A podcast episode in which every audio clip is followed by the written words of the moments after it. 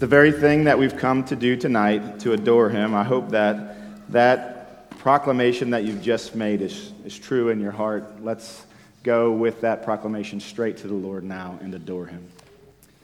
Father, we come to you now just celebrating all of the incredible, extraordinary gifts that you have promised to us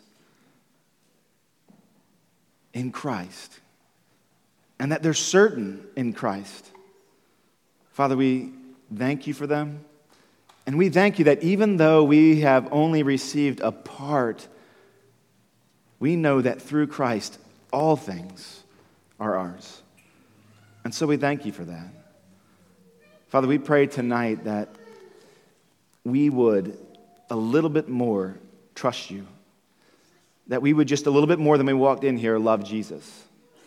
Father, that we would just a little bit more walk in the light and not stumble over the things that we have been stumbling over.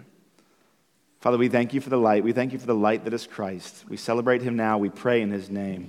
Amen. As you have a seat, I want to invite you to turn with me in your copy of God's Word to the book of Genesis. For several weeks, we've been thinking through and working through the story of the life of Abraham. We've been asking the question what does it look like where Advent and Abraham intersect? And today, this doesn't conclude the life of our brother, our father Abraham, but it certainly is the next chapter. And we'll take a few moments now and meditate on chapter 22 there in Genesis. If you have your own copy there, turn there. If you want to use the hard black Bible that's in front of you, please take that. And we'll be on page number 19 at the very front of the Bible. Genesis chapter 22, it, it tells the story of a very pivotal event in the life of Abraham. It's following the birth of his son Isaac, and we we waited for Isaac for a long time. Even this month, we waited for him, and this morning we read about the arrival of Isaac. And now, after the arrival of Abraham's son, whom God miraculously provided as a fulfillment of his promise, Abraham now faces an extraordinary test. That's the title of the sermon tonight, or the sermonette, they forced me to call it. Testing. It's a moment where the fabric of Abraham's faith is, in fact, tested, and the resilience of his trust in God is laid bare. God instructs Abraham to sacrifice Isaac as a burnt offering on Mount Moriah. This divine test is not merely a challenge, it's an invitation for Abraham to deepen his understanding of God's character and providence. Now, we might think this context is, is a bit shocking and maybe inappropriate or inappropriate for a night like tonight. But I want you to know that it's very common at this point in Abraham's life for people of faith worshiping false gods, pagan practices, to take their children and literally sacrifice them so that they can gain the favor of the gods. It's a very common practice. As a matter of fact, Abraham knows very much about that practice and very little about the nature of Yahweh. In these first few encounters that he's had with Yahweh, he has learned something about him every single time. Now he has a decision to make. He's got questions in his heart. What sort of God is Yahweh? At this point in time, Abraham not only loves his son, this promised son, but he knows that Isaac was the one through whom all the other prophecies, all the other promises would be fulfilled. And so, what would he do? Well, we'll find out in just a moment. Genesis chapter 22, verses 1 to 14. The Word of God says, After these things, God tested Abraham and said to him, Abraham. And he said, Here I am. And God said, Take your son, your only son Isaac, whom you love and go to the land of Moriah and offer him there as a burnt offering on one of the mountains of which I shall tell you. And so Abraham rose early in the morning. He saddled his donkey and took two of his young men with him and his son Isaac. And he cut the wood for the burnt offering and arose and went to the place of which God had told him. And on the third day, Abraham lifted up his eyes and saw the place from afar. And then Abraham said to his young men, Stay here with the donkey. I and the boy will go over there and worship and come again to you. And Abraham took the, word of the, of the wood of the burnt offering and laid it on Isaac his son. And he took his, in his hand the fire and the knife. And so they went both of them together. And Isaac said to his father, Abraham, My father. And he said, Here, my son. He said, Behold the fire and the wood. But where is the lamb for the burnt offering? Abraham said, God will provide for himself the lamb for a burnt offering, my son. And so they went both of them together. And when they came to the place of which God had told them, Abraham built the altar there and laid the wood in order and bound Isaac his son and laid him on the altar on top of the wood. And then Abraham reached out his hand and took the knife to slaughter his son. But the angel of the Lord called to him from heaven and said, Abraham, Abraham. And he said, Here I am. And he said, Do not lay your hand on the boy or do anything to him, for now I know that you fear God, seeing that you have not withheld your son, your only son, from me. And Abraham lifted up his eyes and looked, and behold, behind him was a ram caught in the thicket by his horns. And Abraham went and took the ram and offered it up as a burnt offering instead of his son. And so Abraham called the, place, the name of that place, The Lord Will Provide. As it is said to this day, On the mount of the Lord it shall be provided. Let's ask God to bless the reading of his word. Father, we pause now and we ask that you would guide our hearts and minds. We pray that your spirit would draw us in closer to you and that we would have a clarity in this passage. God, would you help us, even though we cannot understand often the path that you've called us to, would you help us to trust you as Abraham did here? And in that, would we grow? Would our confidence in you grow? And even further than that, as your people trust you through dark days, would that faith and trust lift Jesus high?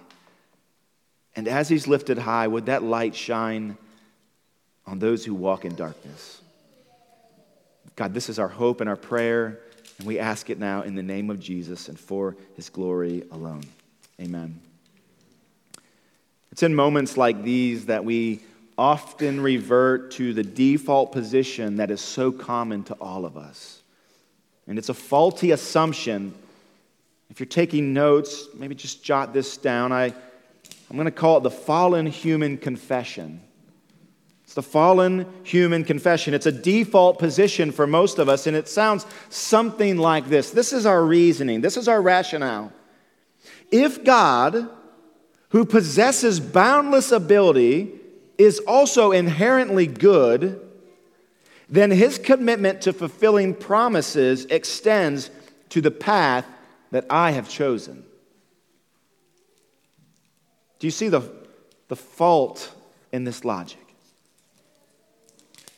If God, who, possesses boundless ability, is also inherently good, then of course he will fulfill his promise in exactly the way, the path, the time that I have determined. We know the starting point, we know where we are today. And for Christians, we know the ending point, we know what He's promised. And so we often will assume that the shortest distance between two points is a straight line. And that the best way to get from here to there is the path that we see clearest. And yet, that is not the case almost ever. And certainly not the case for Father Abraham here. He knew where he was. He'd been promised by God. He knew what the end result was. He'd received Isaac, and he believed that in receiving Isaac, all the other promises would be fulfilled in and through his son, his only son, whom he loved. And now he's got to make this choice. Would he continue to trust his God, or would he hold on to a part of the promise, only a part, and run from God? Beautiful thing that we have learned over the course of the last four weeks is that Abraham learned that he could trust God. The question I want to ask you tonight is what about you? Have you come to the point where you can trust God? Certainly, He has proved Himself in His Word, and even in your life, Christian. Proved that He is trustworthy, He is faithful. And even though we do not understand the way, we can certainly trust His heart. And that's really the main idea tonight. I don't have much to say, there's a lot here, but I really just want to lean into this one thing at the end of this year. Before we celebrate the birth of Jesus tomorrow, I want you to think about this main idea. God doesn't demand that you grasp his ways. Instead, he extends an invitation to trust in his heart. God doesn't demand that you grasp his ways. Instead, he extends an invitation to trust in his heart. Isaiah 55, verses 8 to 9 say this. We've heard this before. God is speaking. He says, For my thoughts are not your thoughts, neither are my ways your ways, declares the Lord. For as the heavens are higher than the earth, so are my ways higher than your ways, and my thoughts than your thoughts. The reality is that God does not demand that we grasp his ways because it's literally impossible for us to understand all of the ins and outs, all of the things that he has planned for us. We can see so little. We looked at that a few weeks ago. Our viewpoint is, our vantage point is so low and so small. The reality is, we have no choice but to trust in God, to trust in his heart.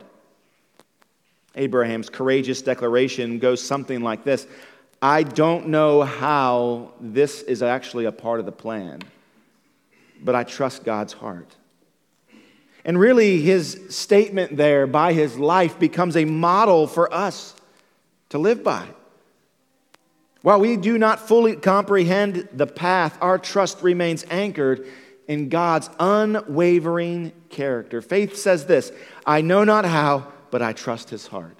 I want you to see Abraham saying that here in the scripture. Look at verse 5.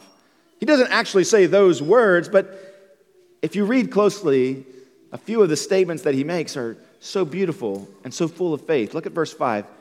Then Abraham said to his young men, Stay here with the donkey. I and the boy will go over there and worship and come again to you.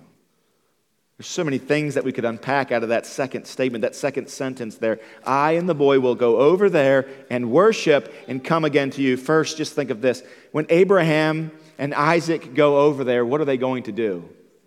They're going to worship. Obedience is worship, friends.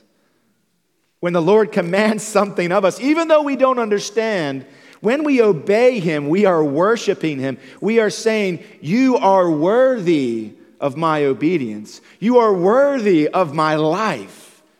You're worthy of every part of me. And Abraham says, I and my son, whom I am discipling, I'm teaching, we together will go and we will worship our God. And don't, don't miss the second part there. And I and the boy, assume there, come again to you. Abraham believes, he's not lying to these young men. He's saying, Isaac and I will go over there and we will worship God, and Isaac and I will come again to you. You wait right here with the donkey and the rest of the stuff.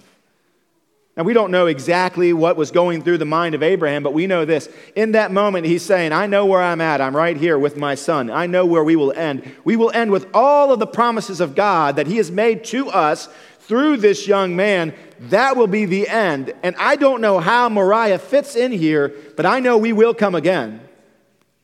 Theologians and Christians throughout the years have confidently said that in this moment, Abraham believed in the resurrection.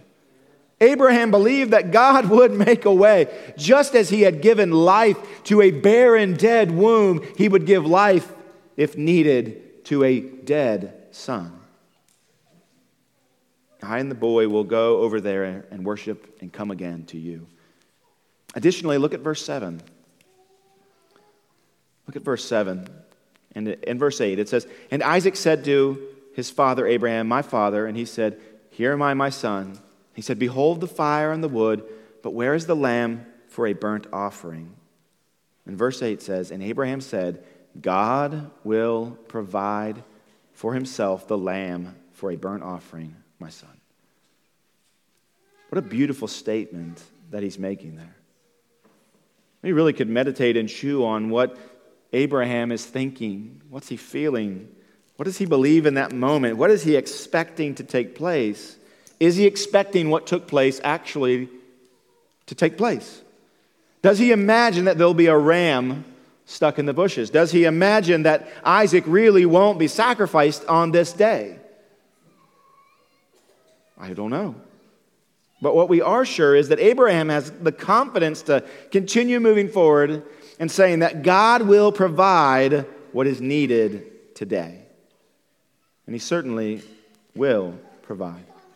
Now, you know the story, you know how it ends. You know that Abraham is stopped by God and he says, I now I know that you trust me. Now I know that you believe me. I know your faith. Abraham, now you know your faith. You know the depths of your faith now.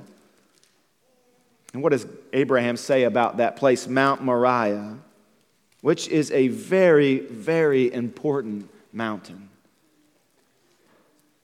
He says in verse eight, uh, 14 So Abraham called the name of that place, the name of that mountain, the Lord will provide. As it is said to this day, on the mount of the Lord it shall be provided.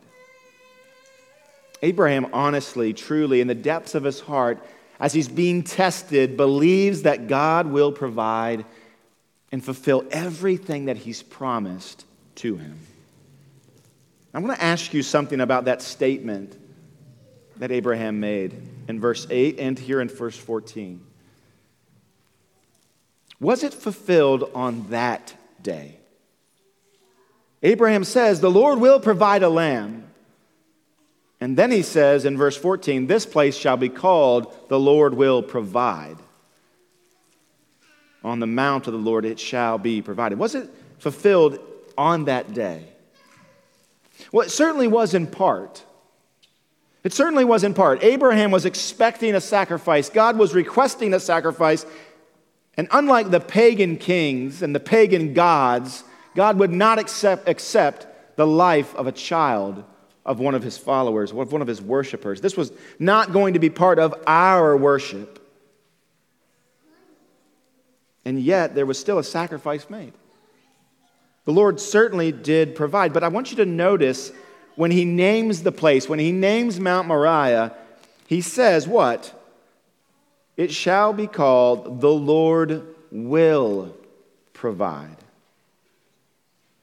That name, the Lord will provide, the verb is an imperfect in the original Hebrew.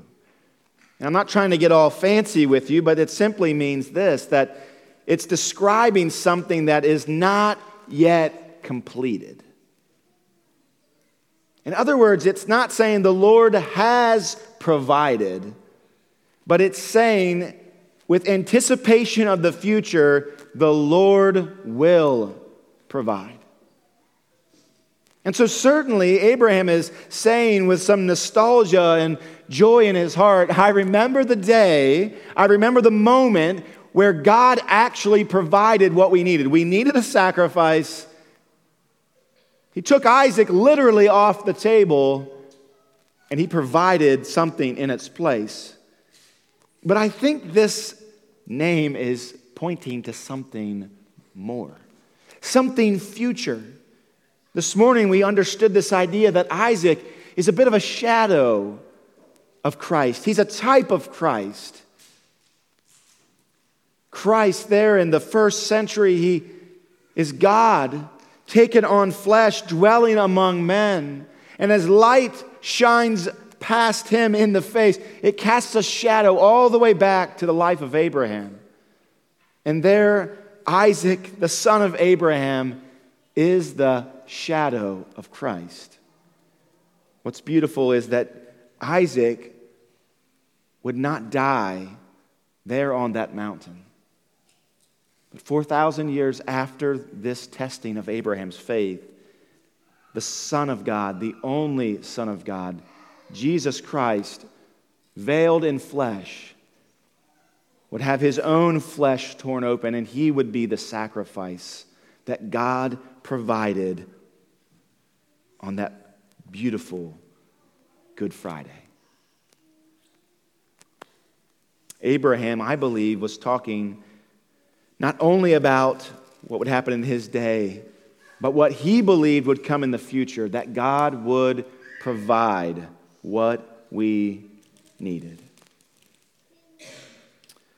I love the fact that when John the Baptist in the New Testament sees Jesus, what does he see when there he is at the banks of the Jordan River and he sees the Messiah, young and strong, bold, preaching the good news? He sees him walk up, and John declares loudly for everybody to hear Behold the Lamb of God who takes away the sins of the world. John made that public declaration of him. What happens in the heart of, of those around us when they see us trusting God without hesitation or qualification? What happens when we say that God will provide, that He will make a way, regardless of whether we understand this way or that way, when we say, I know that He will provide? Just as John was saying, here's the Lamb of God. Just as Abraham said, God will provide the Lamb. What happens when we do that, Christian? When we say in our lives that we don't know how we'll get from here to there, but we know where we are and we know where we've been promised to land, and we can trust God along the turns and the dips and the dangers and the struggles. What happens there? We, like John, are calling attention to the Lamb, and we're saying, there, there's the Lamb of God who takes away the sins of the world. There's the Lamb, regardless of what I'm going through right now, there's the Lamb of God that through him will fulfill all the promises of God and bring me into his presence. Not only was this testimony of Jesus that he was the lamb that takes away the sins of the world, but there's also another testimony in John 1 that says that he was the light of the world that would come into the world. A moment ago, we lit the center candle. That center candle here is the Christ candle. And it's there in the center of all the other candles that represent love and hope and joy and peace. And it's in the very middle of the Christ candle because Jesus Christ so strongly displayed all of these characteristics. And so he's in the center as if they emanate from him.